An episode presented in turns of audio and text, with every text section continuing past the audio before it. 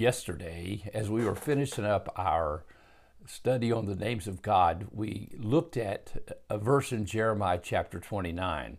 Today, I want to read a little bit more out of that context because this passage of Scripture has to deal with Jeremiah the prophet telling the people of God that in Israel that they were going to face captivity and they would be facing it for 70 years. The Babylonians are coming. The Babylonians are coming, he said.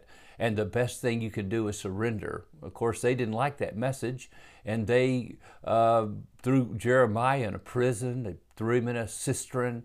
Uh, they treated him very uh, badly simply because he brought God's message to them about coming judgment. And my friend, I can tell you when we uh, violate God's word, when we do our own thing, run our own path, and ignore God and His truth, and try to do it a humanistic, scientific way rather than God's way, I'm, my friend, we're in deep trouble. And Jeremiah was prophesying judgment. And he said, For thus says the Lord, when 70 years are completed for Babylon, I will visit you, and I will fulfill to you my promise and bring you back to this place.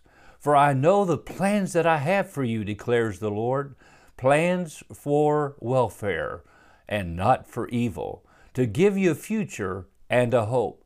Then you will call upon me and come and pray to me, and I will hear you. You will seek me and find me when you search for me with all your heart.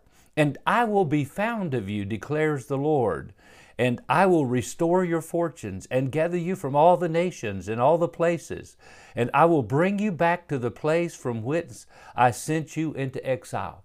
In the midst of Jeremiah's prophecies and uh, warnings that judgment was coming, he said, I've got a great promise for you. My promise is good and not evil. I have a plan for your life.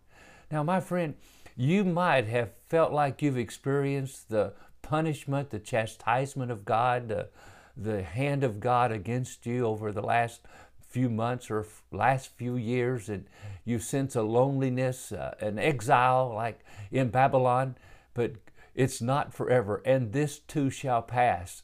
Only 70 years, Jeremiah prophesied, and then he says, I'll bring you back to this land. I will restore you. I will help you.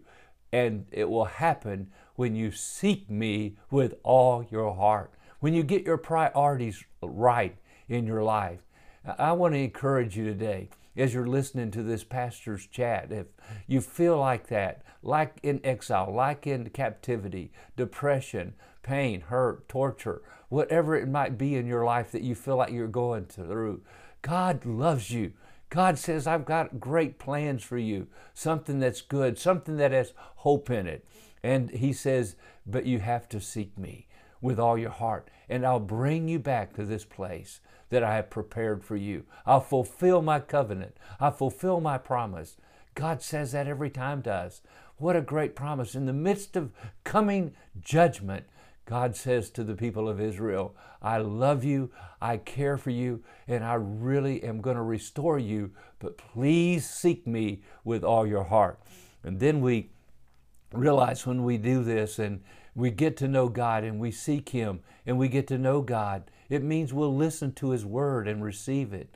It means that we'll remember God's nature and character as the Word and the work of God reveal it. We'll accept His invitations and we will do His commandments. If you love me, He says, you will keep my commandments in John chapter 14. And we'll recognize God's love and we will rejoice in it. We will praise and worship Him because He cares for us. Oh, today, my friend, seek the Lord with all your heart, and I'll guarantee you, you'll find Him. He's already waiting, looking for you. God bless and have a wonderful day and a wonderful weekend.